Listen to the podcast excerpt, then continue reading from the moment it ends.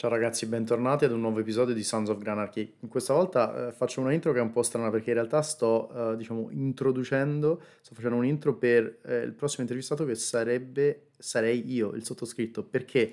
Perché oggi siamo qui con eh, Chantal Lisot. Um, Chantal Lisot con cui lavoro uh, ormai da, da, qualche tempo, mh, mm, è un po' di tempo che la sto, tra virgolette, corteggiando per essere intervistata al mio podcast, dato che è una persona dai mille interessi che potrebbe raccontare storie su, uh, interessantissime su tantissimi temi. Non sono ancora riuscito, però abbiamo fatto un deal che l'unico modo ad oggi per farla venire al podcast era quello di, uh, appunto, lei che intervista me. Ehm, non voglio spoilerare altro, uh, magari è una conversazione sicuramente un po' particolare, magari non interessante per tutti, ma sicuramente c'è, c'è da farsi due risate. Quindi grazie a Shanti e grazie a tutti voi ascoltatori che avete contribuito, no spoiler, e buon ascolto.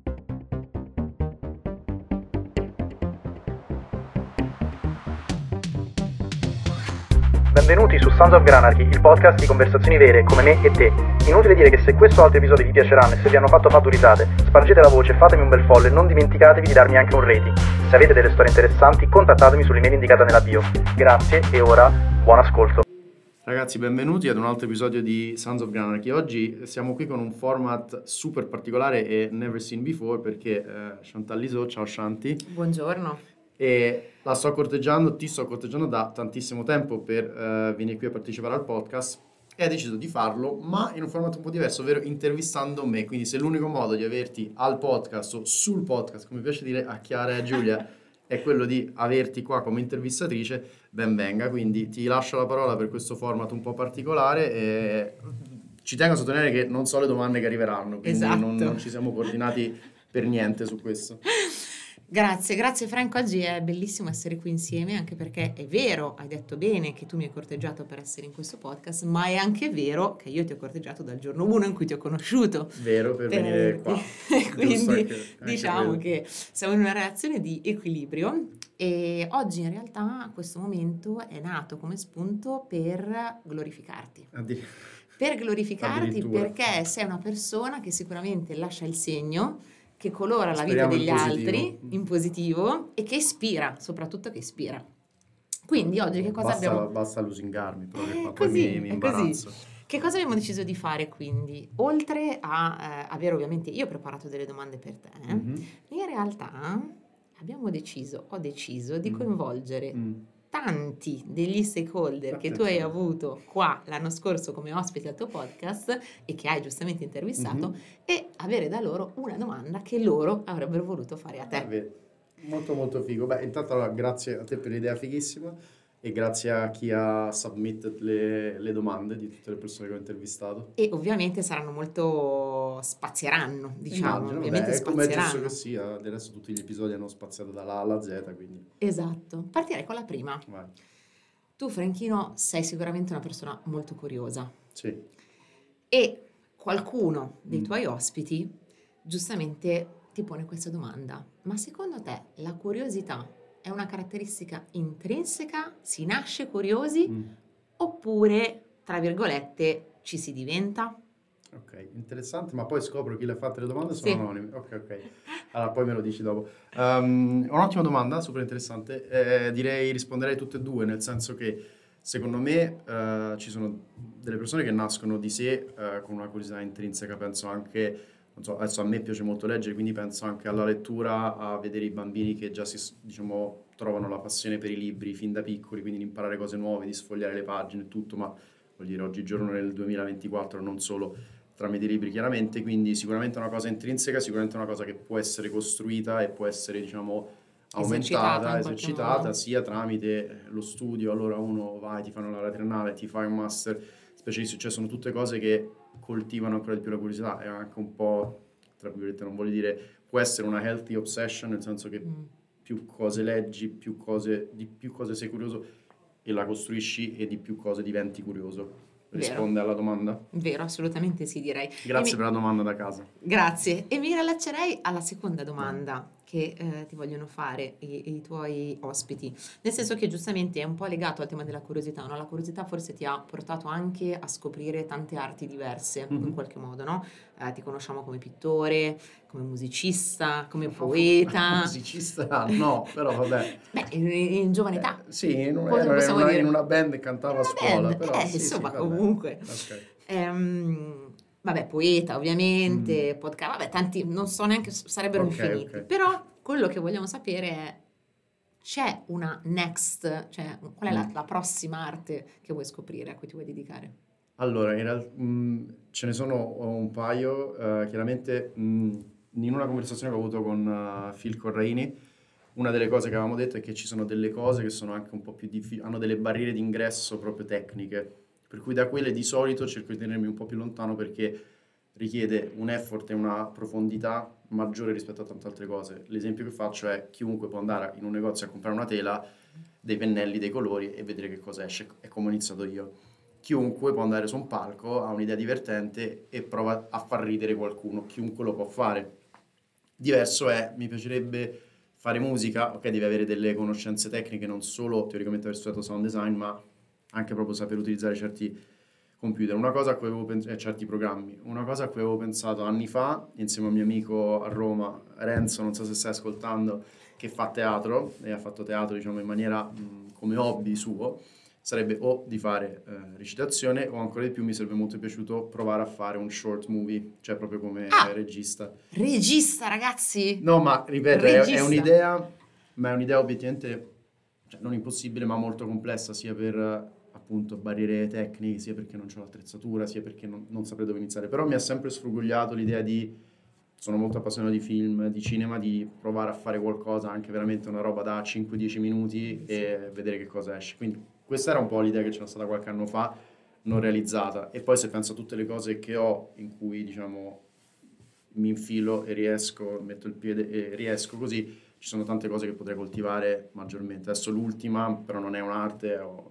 fatto la prima lezione di snowboard uh, domenica eh. scorsa e quindi diciamo cerco sempre di imparare uh, cose nuove. Però si dire... parla un po' col mondo anche skate volendo? Sì, no, sì. In qualche modo? Sì, no, pensa- no. pensavo di più di quello che poi è stato, nel senso quello mi ha detto, si vede che sai andare un po' sullo skate, però dimenticatelo perché in realtà è una cosa molto diversa, quindi com- come partire da zero praticamente. Tra l'altro, spoiler, hai citato Phil Corraini ed era esattamente lui che ti chiedeva ah, ecco, cosa. Phil, siamo Ciao, come Phil. sempre allineatissimi. Sempre legato al tema della curiosità, che eh, a quanto pare è qualcosa che ti contraddistingue mm. veramente deep down, diciamo. Eh, c'è qualcuno che ha una curiosità, secondo me, super lecita, e credo ci sia anche un episodio simpatico che non so se ti va di raccontare, ma che io so, eh. sul tema di, eh, diciamo, da dove deriva la tua fascinazione per la cultura americana. Ok, all'episodio, sì. Um, allora, per la cultura americana, premesso che negli anni poi eh, penso ci si trova spesso a cambiare idea su tante cose e la mia opinione sugli Stati Uniti, per chi mi conosce dai tempi delle elementari, delle medie, è molto molto cambiata. Non è un posto in cui vivrei, secondo me è un posto fantastico dove andare in vacanza come way of life da assaporare per un periodo. Mentre quando io avevo 13-14 anni e tutto, cresciuto con i film dell'era di Ronald Reagan, quindi cresciuto con i Rambo, i Die Hard, i, i vari Schwarzenegger e via dicendo, c'è il sogno americano che è un po' intrinseco, no? E penso un po' tutta la mia generazione l'ha vissuto uh, in quel senso. Quindi è nato un po' dai film con cui sono cresciuto, principalmente Schwarzenegger, Stallone, uh, un po' Bruce Willis, Van Damme, un po' di serie C, però vabbè però il sogno americano sono loro, cioè Schwarzenegger di cui io potrei parlare fino a domani e non vi voglio ammorbare, è il sogno americano proprio uh, perfetto. L'episodio che dici te è che chiaramente guardando anche gli X-Files, perché quella è un'altra parte, diciamo... Bellissimo cioè se, questo, tenetevi pronti perché è un episodio se, stupendo se, secondo me. Teniamoci pronti. Tutta una serie di input che abbiamo avuto anche di serie televisive di successo tutt'oggi, anche se meno di una volta, vengono sempre dall'America, cioè Mediaset mm. comprava i diritti per le robe americane, mm. penso anche a Twin Peaks, una delle prime serie diciamo importanti portate in Italia su Canale 5, mi sembra su Canale 5, stessa cosa poi uh, l'X-Files Hotel nuovo, quindi io da, da ragazzo me le devo e mi affascinava questa roba del, vabbè, paranormale occulto, mi ha sempre affascinato, ma anche dell'FBI, allora gente speciale qua di là, E quindi dico figo, io da grande voglio fare l'agente speciale del, dell'FBI, cosa che vabbè inizio chiaramente ad avviarmi verso una carriera diversa lentamente, però non ha mai completamente eh, lasciato. La, lasciato eh, e con uh, mio papà eh, io avevo trovato il sito, uh, diciamo all'epoca, erano i primi anni di internet, il sito proprio dell'FBI con l'indirizzo se volete mandarci poste qua di là e con papà gli abbiamo scritto una, una lettera che abbiamo proprio inviato via posta, Stupendo. quindi non era un'email. Epico. Il mio inglese era molto basic, papà mi ha aiutato e abbiamo scritto, cioè tipo, ciao sono Francesco Granati, cittadino italiano, vivo a Roma, ho 13 anni e da grande vorrei fare l'agente speciale dell'FBI e come funziona per un cittadino italiano dato che non sono americano e poi PS, esistono gli X-Files. Eh, e per me la grandezza... Li ho messo in crisi. Io li ho messo in crisi, esatto, ah, glielo, glielo, possiamo dire, non glielo possiamo dire, cazzo, vabbè. E, e lì per me, questo è gli Stati Uniti belli, cioè mm-hmm. l'American Dream che esiste secondo me ancora da questo punto di vista, è che un mese dopo mi è arrivato un envelope giallo con il seal dell'FBI che ho ancora. Mamma mia, brividi. Brividi, sì, sì, con dentro il dépliant dell'FBI, molto anni 2000 perché si parla appunto del 2000, del 99 forse, e, um, e, c'era una pagina, diciamo, come si dice, fare, avevano fatto l'orecchio su, ah, su sì, una certo. pagina dove c'era scritto How to apply to become tipo an agent of the FBI se non sei americano. Poi chiaramente non l'ho fatto. Però non l'hai fatto, Breck. No, no, non l'ho fatto. C'è stato un seguito a 16 anni, mi ero fissato con l'accademia militare, avevo fatto la stessa cosa, avevo scritto a West Point, mi hanno risposto. Comunque sono Non qui. ti hanno? Ti no, hanno, no, mi hanno risposto per email, sì, sì, mi hanno fatto una sfilza di i materiali, però diciamo questa apertura è anche il fatto di dire, cioè tu pensa se la stessa cosa, premesso che nessuno scriverebbe probabilmente a 14 anni al sismi nessuno. in Italia perché chiaramente ha un altro vissuto, ha un'altra reputazione molto meno out there no, dell'FBI, ma soprattutto tu ce lo vedi qualcuno del sismi che legge una lettera di uno di 14 anni e dice ma dai che figata, rispondiamogli, mandiamogli, sarà gasato, mandiamogli un envelope con il timbro, la roba. Cioè, preso sul serio, no. E quindi quella cosa mi è, mi è rimasta impressa, sicuramente ha aiutato un po' la mia appunto obsession per mm. gli Stati Uniti a suo tempo, oggi diventata diciamo non è più un'obsession evoluta. Mm-hmm. molto evoluta nel senso che ci sono delle cose secondo me fighissime per il resto ne abbiamo parlato anche con Suzanne mm. eh, nell'episodio del podcast fatto con lei gli Stati Uniti sono insomma un paese con un miliardo di problemi su cui non voglio certo. addentrarmi adesso perché sennò certo, facciamo politica certo. Però infatti, spoiler chiaramente questa domanda. Salutiamo anche Suzanne. Ciao Sus. si sta ascoltando. Poi sto, sto azzeccando. Stai azzeccando, senso, senso, sì, sì. Devo dirti mm. che però ci sono state diverse persone che avevano curiosità simili mm. e quindi diciamo le abbiamo accorpate e uh, sono molto legate al tema della motivazione, mm-hmm. che è un tema che secondo me anche a livello generazionale è interessante da esplorare, no? Perché comunque sì. in un futuro così incerto come abbiamo adesso... E a me cosa ti... molto caro. Esatto, mm. quindi molto importante. Quindi la domanda è che cosa ti motiva quando ti alzi dal letto la mattina? Qual è la tua motivazione, il tuo drive? Mm ma la motivazione a fare qualcosa nel dettaglio o la motivazione ad alzarmi e basta? Sì, ad alzarti, a mm. diciamo, avere fiducia nel futuro, cosa ti dà energia, a cosa aspiri, cosa sogni. Allora, non ho senso. fiducia nel futuro. Ecco, premesso, premesso, premesso, questo. Non so se qualcuno ha visto uh, l'ultimo film uscito su Netflix che. Um, Quale? Con Giulia Roberts e Ethan Hawke. Ah, ho capito. Eh, leave, capito. Everything, leave everything behind. Sì, non vabbè, so alcuna parte, tra l'altro. No, non lo voglio esplorare, è diciamo una sorta di insomma, scenario americano in cui c'è un cyber attack e come la società in due secondi quello che noi diamo per scontato, in le realtà. regole e tutto in realtà decade ed è tutto molto sottile. Uh, sono un po'... Cioè, se io, fossi in, se, io, se io fossi americano io avrei un bunker di sopravvivenza in America perché sarebbe molto figo, secondo me sarebbe anche molto utile un giorno. Ci ho detto, uh, quello che mi motiva a me personalmente, chiaramente dove passiamo la maggior parte del, del tempo? In ufficio. Mm-hmm. Con chi passiamo la maggior parte del tempo? Con i colleghi, con gli amici, con i nostri capi. Quindi diciamo è quello secondo me in cui uno trova la motivazione principale, non necessariamente nel ruolo in sé, quanto nelle persone con cui tu passi la maggior parte del tempo. C'era un grafico menzionato con qualcuno in una delle tante conversazioni che fa vedere come diciamo il tempo, le persone con cui passi il tempo cambia cambiano chiaramente attraverso gli anni, quindi da ragazzino sei con i genitori, sì. da adolescente sei un sacco con gli amici, da adulto sei in ufficio con i colleghi e con la tua compagna e con i genitori meno e con gli amici un pochino meno. Da vecchio sei solo, tra l'altro. Mi sa che concludeva così quel grafico. Cioè, no, beh, no, da vecchio sei con tua moglie e con, con, con, i tuoi nipotini, probabilmente.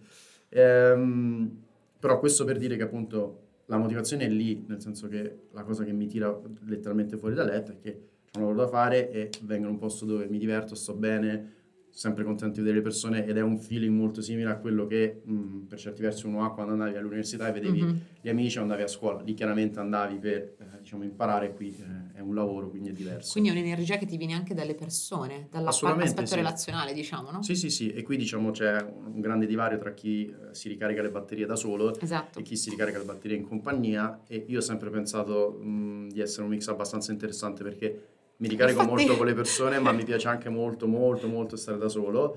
E questo secondo me è un healthy way of cohabiting, mm. nel senso che mi ricarico in compagnia, ma mi ricarico anche molto bene, molto mm. serenamente da solo. Quindi questo per quanto riguarda la motivazione di uh, get out of bed. Poi per quanto riguarda il futuro, non lo so, entriamo in, eh, in, in, cose politiche complicate, ma diciamo che io tendo ad essere un pochino cinico. Però della Però, serie uno pensa brick by brick, step by step. Esatto, Oggi va bene, domani mm. va bene, tra cent'anni non andrà bene. Viviamocela vediamo. così. Cioè, vediamo, tra cent'anni esatto. non sarò vivo, quindi... Si sa mai perché magari... Sì, sì. E diciamo sempre su questa ottica qui, no? Qualcuno dice c'è qualcosa in questo momento, un po' hai toccato il tema dell'ossessione, per esempio, mm-hmm. no? Varie volte l'ha toccato sì, in realtà, per vari temi. C'è qualcosa che in questo momento della tua vita in particolare è un'ossessione nel senso che ti fa svegliare un'ora prima la mattina, che ci pensi? Nulla mi fa svegliare prima un'ora la mattina, no, quello è un, mio, è un mio grande limite, a proposito di limiti, nel senso che mi piacerebbe riuscire a svegliarmi prima la mattina perché quelle volte che è capitato, per caso di forza maggiore o perché banalmente mi sono svegliato e capita ogni tanto, improvvisamente ti ritrovi una marea di tempo che non sei abituato ad avere, mm, in cui vero. fare un miliardo di cose Um, non ci riesco però, uh, cioè uno dei propositi che potrei provare una settimana a svegliarmi tutti i giorni, ma non alle 5, alle 6 e mezzo, sì. che già dà comunque un'oretta e mezza in più. Ad oggi non riesco, non riesco neanche ad andare in palestra la mattina, quindi diciamo sono, mi piace ancora molto dormire, tra l'altro sempre più studi dimostrano quanto sia importante dormire mm. tanto e bene, mm, pertanto intendo almeno 8 ore, però ammiro tanto quelli che riescono a dormire 5-6 ore a, a notte e fanno un miliardo di cose. Um, tornando alla domanda originale. Um, Ti ossessiona qualcosa? In questo momento diciamo l'ossessione vera e propria no, non c'è. C'è un back, background thought sempre mm. presente mm. che è quello della scrittura e del... Eccolo, infatti non l'avevamo ancora citata questa cosa. Sì, e del... che non è mai abbastanza... Cioè, ma è un dialogo che ogni tanto è negativo, ogni tanto è positivo, poi esce comunque in qualcosa di costruttivo, nel senso è un po' un... appunto un battibecco interno, nel senso che potrei fare molto di più da un punto di vista scrittura, potrei cercare di pubblicare cose che ho scritto, cosa che sto cercando di fare con mm. un romanzo in particolare, ma ce n'ho altri che non ho finito e che dovrei finire e che potrei finire. Tommaso Ricci direbbe, ah, hai usato la parola dovrei. Esatto. Dovrei, ma perché io mi autocostringo in maniera, cioè, positiva, nel senso, ho scritto X cose, secondo me è una figata, non l'ho mai finito. Quella cosa mi, la parola in inglese è haunts me, cioè mi ossessiona un po', ogni tanto mi inquieta sapere che ho queste cose non chiuse, quindi uh-huh. le cose mhm. non chiuse, non terminate, non finite, mi, diciamo, mi motivano e mi ossessionano mm. un po', quindi in media io una volta, almeno una volta al giorno penso a tutte le cose che dovrei scrivere e che dovrei che dovrei fare, fare di più, avanti. vorrei fare mm. di più, vorrei fare più cose, e, però insomma la giornata è quella e mi piace però, dormire. Però, eh, esatto, e questo quello, era il punto eh, chiave. Hai citato Tommy ed effettivamente sia Tommy ma anche Orni. Mm. Eh, ciao Orni, ti salutiamo. Ciao Orni. Eh, una delle realtà, primissime ospiti esatto, Orni, eh, una delle primissime skincare. sul mondo skincare, assolutamente. Ehm, questa è una domanda che diciamo ehm, abbastanza standard, nel senso mm. che viene fatta spesso, ma di cui siamo veramente curiosi di sapere Vai. che cosa risponderai. Cioè, che cosa diresti al te stesso mm. di 15-20 anni fa? Ok. Se potessi dire qualcosa. Um, poi ricordami di risponderti anche in un altro modo a questa sì. cosa, più al futuro sì. che al passato. Al, al, okay. um, di essere, di pensare più a me stesso, mm. di essere meno ingenuo Ah. E di essere... con questa risposta. No, e di essere un... diciamo... Sì, forse queste due cose, nel senso che io tutt'oggi, ma anche soprattutto in passato, quando magari cioè l'età era quella, se pensi a 20 anni, a 18, mm-hmm. 19 anni, l'età era quella in cui ti dovevi divertire, dovevi farti i cazzi tuoi, detto certo. brutalmente. Io comunque alla fine sempre a pensare ai sensi di responsabilità, alle pippe mentali, a quello no, quello non dovrei farlo, ora no, c'ho la ragazza, no, allora sì, cioè io mi ricordo benissimo ancora questa storia, i miei amici la sanno bene, due di loro erano molto presenti, che in Croazia nel 2007 anno in cui io ero super iper fidanzato con la mia prima ragazza, avevo appunto 20-21 anni, una sera lì così c'era questa ragazza carinissima eh, croata e il mio amico molto più sveglio di me, Luca Coronadesi, anche Luca, lui intervistato, certo, no. uh, mi fa, mm, eh guarda che quella ragazza, cioè chiaramente, si chiama Mia, chiaramente è interessata a te, io a parte non l'avevo minimamente notato, e non ci ho fatto niente con quell'informazione perché, perché dico no, perché io, eh, io sono fidanzato e basta. E tutt'oggi ti stai mangiando ripenso, le mani. Mi sto mangiando le mani perché a parte essere molto carina, ma poi dico, ma porca Eva, cioè se io oggi mm. avessi un figlio di 19-20 anni direi non voglio dire comportati male perché non stiamo dicendo quello, tutto, tutto, mm. sì, no, non tutto all'interno di, di un'ecosistema di rispetto, però cioè, forse quella non è l'età giusta per stare in una relazione di 4 anni e mezzo super mm. seriosa, super intensa, perché c'è tutta la vita per fare quello e quelli sono gli anni in cui ti dovresti, diciamo, divertire. Quindi un po' più di la mia amica Gabriella, a proposito, citando un'altra persona, direbbe un po' più di leggerezza. Mm. Uh, mm. Invece io sempre molto, molto responsabile, ma anche... Beh, in realtà da un certo punto di vista ti fa onore però questo, a livello valoriale, se vogliamo proprio vedere. Sì, no? t- sì ti ringrazio, eh. però se pensa anche a come siamo cresciuti, uh, diciamo, noi fratelli, mm, io, mia madre mi diceva, comunque mia madre è sempre stata molto severa, ah, allora stasera, sabato sera, 17 anni, non 12, torni alle 11 e mezzo perché non voglio che giri in motorino di notte io alle 11.29 suonavo il citofono di casa. Mia sorella, se le diceva la stessa cosa, non gli fregava niente.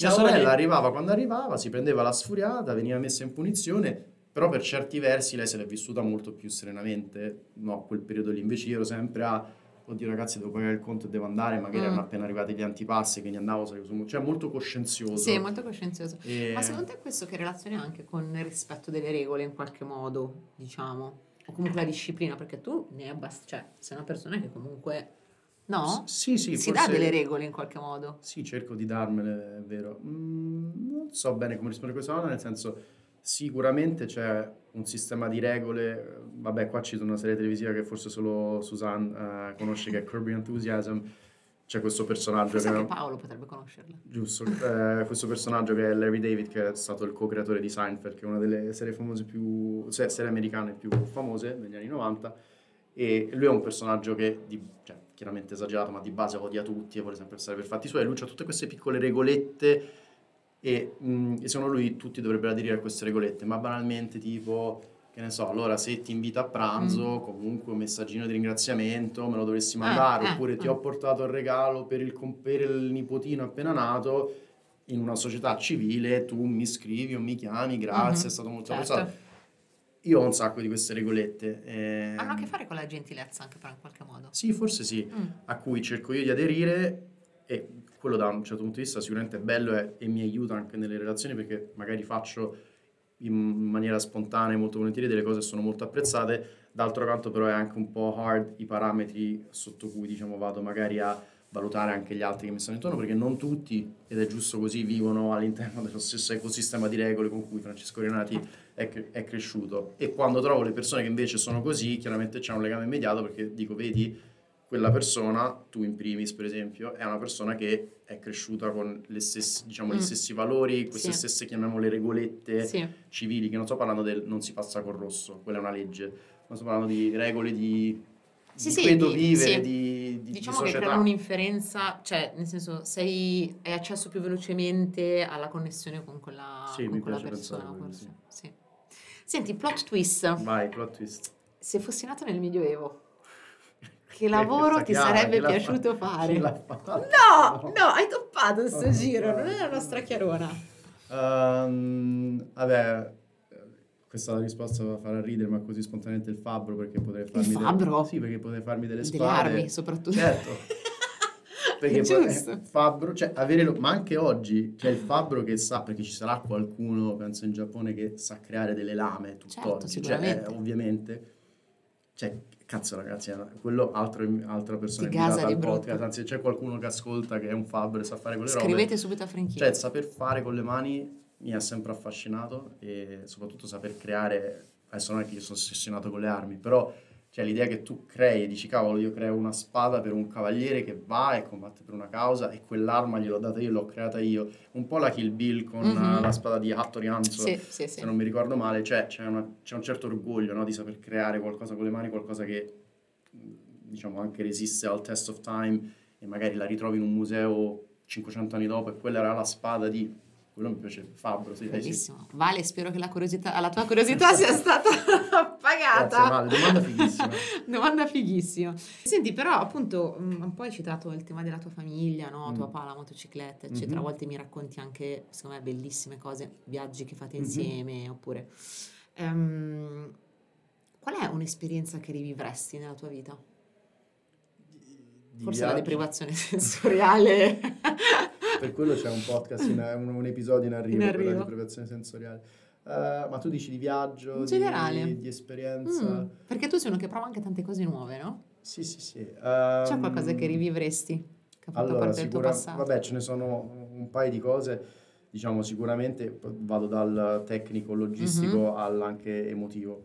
Tecnico logistico, una delle prime volte su, diciamo che sono passato da un motorino, quindi un cinquantino, mm-hmm. a una moto con un motore di un certo tipo, oggi guardo indietro ed era una moto interessante, ma non voglio dire ferma perché correva, ma, ma salire da quello a quello è stata un, una sensazione di, non so, ilarità, si dice. Ah, no, ah. Cioè proprio ti gasi, ti entusiasmi, è un'esperienza e penso sia come la prima volta adrenalinico che uno riesce a sciare a manetta mm-hmm. e dici cazzo so, so sciare, quanto vado rapido è stata un'esperienza pazzesca e ogni tanto, anche se poi nel, nel, nell'andare avanti con gli anni queste esperienze entusiasmanti diventano, ci sono ma diventano un po' meno, no? perché mm. scopri sempre meno. Eh, uno degli Pensi ultimi questo? Sì. Pensi uno degli, cioè diventa sempre più ristretto il cerchio di quanto mm. riesci a raggiungere queste cose, no? Che ne so, la, la giornata di sci una volta tu uno sciava, brutto tempo, bel tempo, neve, non neve, freddo, oggi no, alla me la godo se eh. c'è bel tempo, se non c'è fila, se la neve non è diciamo. spappata, mm. se non c'è gente, eh, appunto. Però diciamo in questo, per esempio, uno degli ultimi giri in moto che ho fatto un po' di tempo fa, eh, strada pazzesca, asfalto pazzesco, tempo pazzesco, temperatura perfetta, mm, ho fatto questo passo, sono arrivato in cima, sono sceso dalla moto, mi trovano le gambe per quanto ero gasato, gasato tipo mm-hmm. bambino. Mm-hmm non capita molto spesso, quindi in generale queste sensazioni di prime volte che sono salito su cose, su motori che a me piacciono, mm-hmm. potenti, sia di macchine che di, di, moto. A livello emotivo, beh, io parlo spesso dei, dei, miei nonni, di mio nonno, tu lo sai bene, sì. ho sempre un sacco di oggetti, adesso qua in questo momento no, ma un sacco so di oggetti eh, insomma, che risalgono a loro. Um, mio nonno è mancato nel 2010, mm-hmm. Ferragosto 2010, 2009 noi di solito facciamo sempre Natale con, uh, da una parte, i miei sono separati quando ho 14 anni, facciamo Natale da una parte, uh, il 24 sera con papà, 25 con mamma e la sua famiglia. Quell'anno per motivi in cui non entro comunque uh, c'eravamo un po' scazzati con, con papà e quindi io, never seen before e never happened again, gli ho detto io Natale con te non ce lo passo. Sbam e chiaramente anche un momento insomma abbastanza triste, però compensato dal fatto i miei nonni già non uscivano più per Natale, quindi sono a casa, io sono andato il 24 sera, l'ho passato solo con loro, ci siamo visti tutti insieme appassionatamente, che, che è Sound of Music, che era uno dei loro film preferiti, e quello è stato l'ultimo Natale che ho passato con mio nonno, e non Bellissimo. lo sapevo ovviamente, quindi quello lo, lo, rivivrei perché è un momento che, cioè come quando ti guardi, grazie, grazie, non so, come quando ti guardi una serie televisiva going back e sai cosa sta per accadere, allora te la godi di più, no? Dici, sì. ah cazzo, sta per accadere quello, quindi in questo momento è pazzesco. Ed è un po' quello la vita, no? Che guardi indietro e dici, cazzo, ora che so... prezioso. Il momento è prezioso, quella scena me la godo di più. Me, la godrei, me lo godrei ancora di più perché quello è stato l'ultimo Natale che ho passato poi con mio nonno. Mia nonna poi c'è stata altri tre anni, però diciamo di cui l'ultimo anno e mezzo, senza i nonni paterni si parla, comunque soffriva di demenza senile, quindi mm-hmm. mentalmente non era tanto presente, mentre mio nonno mentalmente fino all'ultimo giorno era super presente, chiacchieravamo, facevamo, quindi direi Ma questo. ti sei portato a casa un'eredità, diciamo, dai tuoi nonni? Cioè che cosa pensi che abbiano, in che modo pensi abbiano influito uh, su di te o, capito, una cosa che ti hanno insegnato che ti porti dietro, una massima che ripeti sempre, non lo so. No, la massima no, non, non, mi viene in mente niente, ti potrei dire un miliardo di cose, ti direi due cose, la bontà e la generosità, perché mm. è una persona proprio buona. Mm cioè erano i nonni per eccellenza, cioè come ti immagini il nonno che esci con lui e ti viziava, ti comprava le robe, oppure ah dammi una mano a mettere a posto la cantina e magari mi mollava 20 euro quando avevo 15 anni, cioè i nonni come, come, dovrebbero essere, come te li immagini. Mio nonno di una generosità mh, pazzesca sia con me sia con mio papà, quindi con, mm-hmm, con, suo, con, suo, con suo, figlio, e, e mia nonna paterna rispetto alla nonna materna era proprio buona, nel senso che rompevi qualcosa, rompevi un bicchiere, il suo primo pensiero era uh Cocco ti mm. sei fatto male, Cocco, sì, Cocco, Cocco Cocchino, Cocco, Cocchino, Cocchino, anche a mia sorella ti sei fatta male, così non era mai il ah mi ha rotto il bicchiere, ah ma che cavolo hai fatto, c'era sempre ma era loro un... che preparavate quelle ricette? Sì, sì, sì. Vuoi raccontarci quell'episodio? Sì, che vabbè, questo, diciamo, ogni tanto andavamo in montagna con loro d'estate, venivamo, stavamo lì una settimana, io e mia sorella, io ci avrò avuto 12 anni, mia sorella appunto 5 meno di me, eh, compravamo, dice, dicevamo stasera cuciniamo noi, andavamo a fare la spesa a quattro salti in padella, eh, con i soldi loro, chiaramente, perché a quell'età cucinavamo noi e, e, e poi quattro salti in padella, quindi i rigatoni alla carbonara, grazie quattro, esatto, grazie Findus. Um, e poi praticamente quello, ah, cena finita, mio nonno, eh vabbè, ma cioè, dov'è il conto? Questo è un ristorante, fateci il conto. Io e mia sorella avevamo fatto questo conto che era il ristorante La Cacca, tutto quello che è cacca è divertente, quella. E con il conto, loro, oltre ad averci dato i soldi per la cena, ci pagavano anche, cioè come se fosse una sorta di no, mini paghetta da dare ai nipoti. Quindi, bellissimo, no, no, bellissimo secondo me.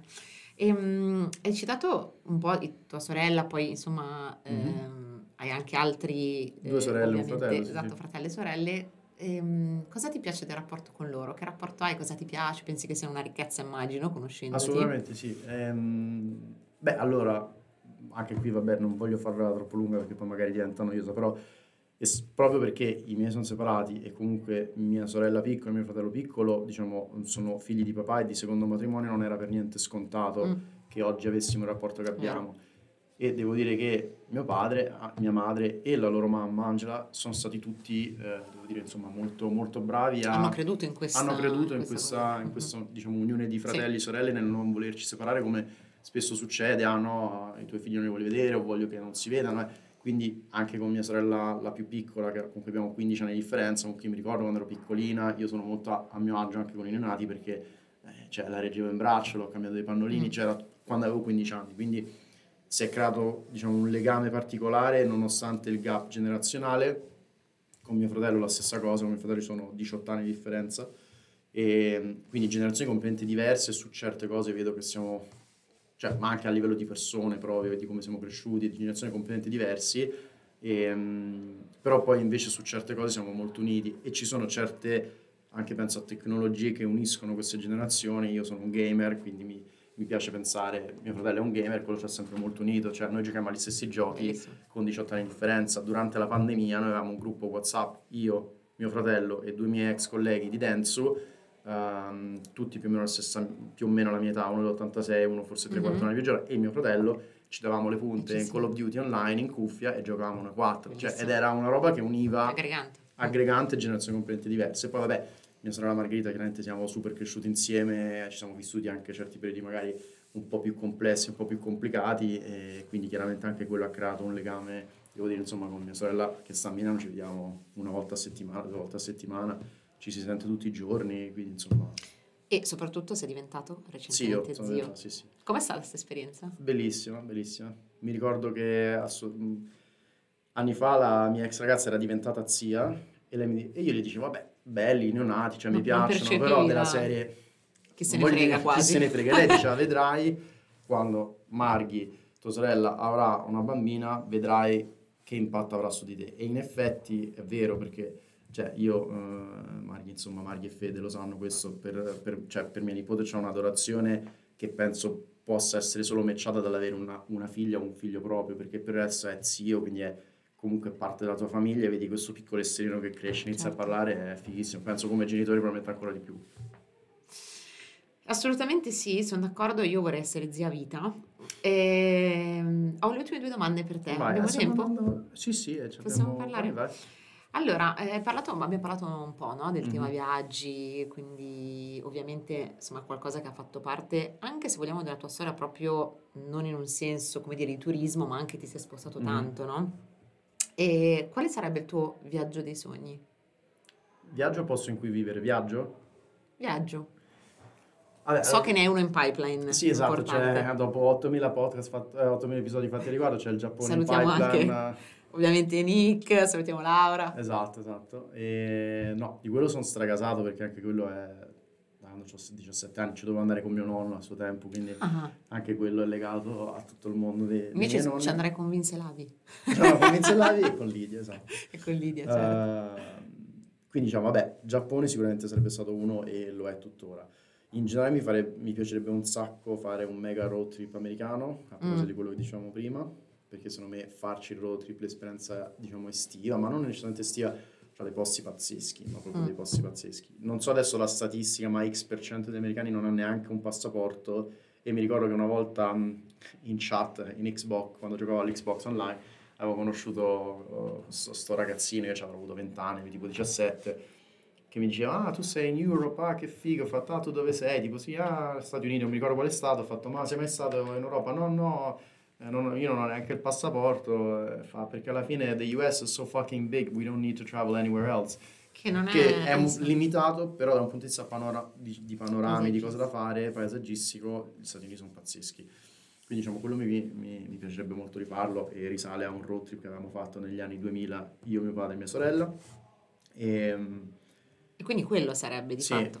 E poi c'è una variante un po' Una esoterica? Variante... No, no, no, no, no, no, no, non esoterica, non so come definirla, un po' da, uh, da, da, da, da, tenebroso, che mi piace molto l'idea, ma diciamo, so, non che sia impossibile farlo, mi è sempre piaciuta l'idea di andare da solo negli Stati Uniti e prendere i pullman e andare mm-hmm, mm-hmm. a cavolo. All'avventura. Cioè, esatto, andare all'avventura, ma non il backpacking in in Sud America per dirti, ma proprio prendi, ti prendi pullman, arrivi in questi posti tipo, che ne so, in Wyoming, in un paesino da 3.000 abitanti. Ti siedi al banco, lì, ti siedi al classico. banco, lì, quelli che vivono lì che ti guardano chi è questo, da dove arriva. Sì, sì. Quello anche mi ha sempre affascinato. Bellissimo. E senti, invece appunto perché parlavamo del fatto che tu hai vissuto in tanti posti mm. diversi, um, anche ovviamente molto all'estero, e quale sarebbe invece un posto dove vivrai, dove vivresti, scusa? Ah, dove, dove vivrei? Allora, io sono stato, uh, vabbè, Roma, mm-hmm. Vienna, Amsterdam, mm. Londra, Roma, Milano. Mm-hmm.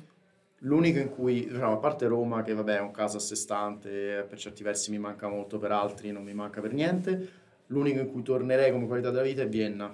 E ah, anche questo è controverso. Anche se, infatti, perché tu a volte ti ho visto anche... No, no, no, allora, cioè, con tutto rispetto per, per, i viennesi, la maggior parte dei viennesi non è che sono orni pure, ce lo può dire, che è stata recentemente sì, i più friendly, i più cordiali però Vienna come città e l'Austria come posto è pazzesco, non, cioè Vienna penso esca quasi ogni anno come top città per qualità della vita nel mondo, seguita o alternata da Vancouver in Canada ed è obiettivamente un posto dove si sta molto bene. Poi ci sono dei lati negativi, tipo, almeno per me all'epoca era stato così, che oltre alla cucina austriaca, sì, ti mangi uno schnitzel, una saga, sì, tre giorni, due anni, Vabbè che ero studente, mangiavo spesso a casa, però mm, diciamo ecco quello, dato che mi piace molto andare a cena fuori, un buon sushi, quello quell'altro, farei un po' fatica. Però è l'unico posto in cui cioè, mi, mi, potrei vedere ipoteticamente, premesso che... Vivere, a sono... crescere una famiglia. Sì, sì, sì, premesso che sono a Milano, sono contento di stare a Milano e voglio stare a Milano e mi sono un po' rotto le scatole di muovermi. Ci vuole un po' di stabilità, no? Eh, Forse eh, sì. l'hai, detto sì, sì, recentemente qualche volta, hai anche ringraziato credo Lidia per questo, no? Cioè, del, non avevi forse la percezione di quanto fosse importante avere una stabilità a un certo punto.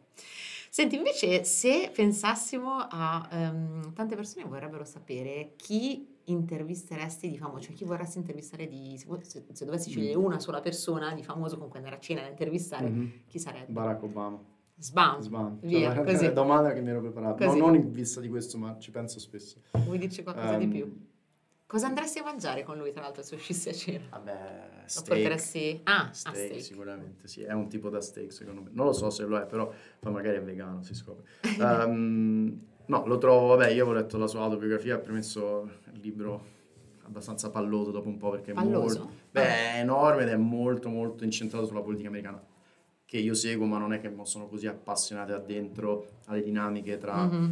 insomma, ecco, uh, politiche da dentro. Però lui lo trovo un personaggio mh, fighissimo um, e soprattutto se vedi l'impoverimento presidenziale, culturale che sì. l'America ha avuto negli ultimi dieci anni, non che prima invece fosse campione di, e sicuramente anche qui non voglio fare politica, non è che sto dicendo che politicamente trovo tutto quello che lui abbia fatto giusto, però è una persona che cioè, mi affascina molto anche proprio come carisma, cioè c'era cioè, tu lo vedi anche al tavolo con dei comici a scambiare battute, cioè uno molto alla mano, però allo stesso tempo geniale. E per diventare presidente degli Stati Uniti, eh, sì. tra l'altro, il colore della sua pelle, non è per niente una cosa scontata e ti fa capire anche di, di che fibra deve essere fatto e di che tipo di intelligenza debba avere e di come ha saputo anche navigare un sistema politico penso io boh, reggerei due settimane perché poi io vabbè, mi ritiro nel mio ranch in mezzo a nulla.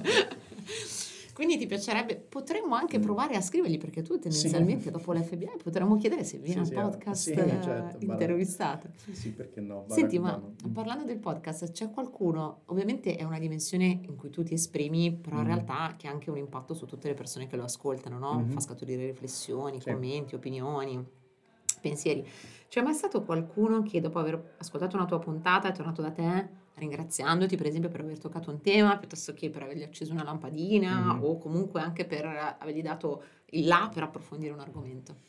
Allora sì, mi è successo direttamente e indirettamente, nel senso direttamente a me proprio persone che mi conoscono, uh, penso soprattutto a una mia, una mia, amica che vive in Norvegia, Silvana, mm-hmm. um, e lei penso che più o meno tutti se li sia ascoltati e se li stia ascoltando e diciamo puntualmente, non puntualmente però ogni tanto mi scrive ah ho ascoltato quell'episodio pazzesco, eh, mi piace un sacco il progetto, bellissimo quello che stai facendo, di tirare fuori queste, queste storie. della mm. community mm. e quindi diciamo cose di questo tipo e feedback di quel tipo mi, chiaramente mi fanno piacere e mi, mi danno voglia anche di andare avanti. Proprio oggi ehm, l'ultimo intervistato è Daniele Fattaccio che è un mio carissimo amico con cui ho fatto i primi anni di università. Ehm, Tor Vergata Economia, fallita miseramente per me. Ho sentito solo l'incipit dove si parlare di fax, sì, esatto, sì, di sì. appunti passati su fax. Sì, mi... eh, lui cervello enorme e lui mi passava questi appunti di economia aziendale, una volta me li ha passati via fax. Il fax era in camera da letto di mia madre, sono andato lì e arrivato sto papiro, poi sai con quella carta sì, un sì, po' lucidina certo, quello lì un po'. E lui personaggio mitico e lui mi ha inoltrato un audio che gli ha mandato una sua amica dove diceva ah Danni ho ascoltato eh, il podcast, mamma che figata, che bel progetto anche il tuo amico, mamma che belle anche le cose che dici, diciamo uplifting, mm. um, comunque insomma me, soprattutto ecco l'ultima conversazione comunque messaggi positivi di entusiasmo e comunque in generale lei radiologa, lui lavora nel mondo del, del, digital comunque dice io del tuo mondo non so niente ed è fighissimo perché imparo delle cose che non sapevo prima di Beh, racconti anche storie molto diverse fra di loro sì, in realtà non c'è un tema no, no, core no, diciamo non c'è il fil rouge, quella è la cosa che mi piace che mi apre anche a intervistare è un po' forse il tuo network e la fascinazione che hai per alcune persone. Sì, Penso sì. al traslocatore che ti ha aiutato a fare il trasloco. Scusami, non mi ricordavo. Cioè, Ernesto. Purtroppo quella conversazione, non so perché devo aver sbagliato qualcosa sul microfono, che in realtà è abbastanza facile da adoperare a proposito di barriere tecniche. quella è una conversazione cioè, mitica, ma eh, sulla sì. sua vita è stato fatto un film di Veronesi, si chiama L'ultima ruota del carro. lui tutt'oggi fa il traslocatore alla sua azienda ed è un personaggio mitico con delle storie assurde, tipo che aveva vinto la lotteria, eh, un bigli- uno dei primi gratta e vinci 500 milioni di lire, e la moglie, la, la moglie l'ha buttato e lui è andato alla discarica a cercare tra un miliardo di sacchetti non l'ha mai trovato e mi diceva evidentemente io quei soldi non li dovevo avere, eh, infatti ho detto sì. magari erano, erano, portavano sfortuna come la lotteria di Lost. Senti, mm. ma... Ah, mm, Senti, invece dove lo vedresti però questo podcast fra cinque anni? Perché ti stai impegnando, ormai sì, un sì, anno sì. è andato, hai fatto più di 40 allora, episodi, io, io grande successo. Lo so, infatti te l'ha fatta una persona che, che, diciamo con cui, con cui hai fatto il Frank Prank questa settimana. Il Frank Prank, sì. Okay. Um, non lo so e mi piace non saperlo, ma questa era la stessa quando mi facevano questa domanda nelle interview Uh, è una domanda che reputo abbastanza ridicola perché io penso la cosa bella è che non sappiamo dove le cose vanno perché nessuno lo sa, perché cioè, letteralmente io tocco ferro, quello che vuoi, ma io domani potrei essere investito da un tram e certo. non esserci più, quindi io che ti devo dire tra cinque anni dove sta il podcast, dove sono io. Mi piacerebbe pensare che c'è ancora, che quindi vorrebbe dire che io ho fatto, diciamo, quest'anno nel 2023 ho fatto una quarantina di episodi, quindi moltiplicali per 5, siamo arrivati a 200, che quindi sta andando avanti, che l'audience è cresciuta, che magari sono riuscito anche a eh, diciamo, interessare anche magari ospiti, eh, diciamo, che ne so, con dei profili a cui magari oggi non ho facilmente mm-hmm. accesso, cioè, che ne so, penso banalmente a un cospirazionista, piuttosto che a un autore bestseller, piuttosto che, cioè, veramente ampliare ancora di più la varietà di, di ospiti. Questo risponde alla, alla domanda. E salutiamo Flemmina che ci Flemmina. sta ascoltando. Avrei detto Flemmina o, o, Nick, o Nick Lotus. Senti, io chiuderei con l'ultima domanda sì. che ti faccio io. Poi ho un'aggiunta per una domanda di prima. Ah sì, è vero, no, è vero. Vai, vai, vai. Una domanda che ti faccio mm. io, molto interessante, da cosa ti sei vestito a carnevale nel 95? E perché ovviamente? Nel 95 avevo 10 anni. Uh, ah, nel 95 non mi ricordo se era esattamente nel 95, ma ti potrei dire e potrei tirare fuori da qualche parte, ce l'ho delle foto abbastanza oscene. Vogliamo vederle subito. Sì, sì, esatto. eh, un anno mi è stato fatto, ma poi a mano, perché mi, sai, negli anni 90 in cui venivano cuciti o dalle nonne o dalle madri, o un costume di Batman Eccolo. o un costume di Superman che era particolarmente attillato sulle parti intime e se riguardo la foto non è, non è molto Vogliamo assolutamente che, vederla. Non è molto carino che sia andato a scuola così. Um, c'era un Robin Hood. Bello. Sì, tipo Questo ti rappresenta anche un po', no? Sì, Secondo me. Sì. In qualche um, modo. E poi che altro c'era? Sì, c'erano, direi, questi tre questi sono quelli che mi ricordo. Sì, Batman, Superman e Robin Hood, ah vabbè, poi del, una, una, foto, ma non era il 95, molto prima che avevo avuto tre anni, che mi ha vestito da puffo, quindi ero tutto blu, avevo dei pantaloni rossi, sta panza enorme, tipo da bambino di tre anni, e questo cappelletto rosso, quella te la ritrovo perché fa ridere, e sì, diciamo queste. Bellissimo, ci hai fatto volare. E, ehm, che aggiunta volevi fare alla sì, domanda di prima? Esatto, no, la domanda di prima, cosa diresti al vecchio te? Una, mm-hmm. Mi è venuta in mente una cosa che poi... Anche. Esatto, esatto, volevo fare uno shout a un'app che eh, ho usato un po' di tempo fa, che ho scoperto tramite un libro sulla produttività che è uh, Future Me, si chiama. Mm-hmm. Ed è mh, mm, cioè, insomma, un sito, oltre che un'app, in cui tu puoi scriverti mail nel futuro. Ed che, è una cosa che tra Nel senso che ti arriveranno nel futuro? Ti arriverà, tu decidi quando ti arriva. Mm-hmm. E tra l'altro è una cosa che, per chi è familiar con How I Met Your Mother, Ted Mosby, lui si scriveva a un certo punto in qualche episodio, qualche stagione, delle lettere al future self. Lui si scriveva questa lettera, la prima dopo sei mesi ed era un modo un po' per check-in con quello che voleva mm-hmm. fare, mhm. no?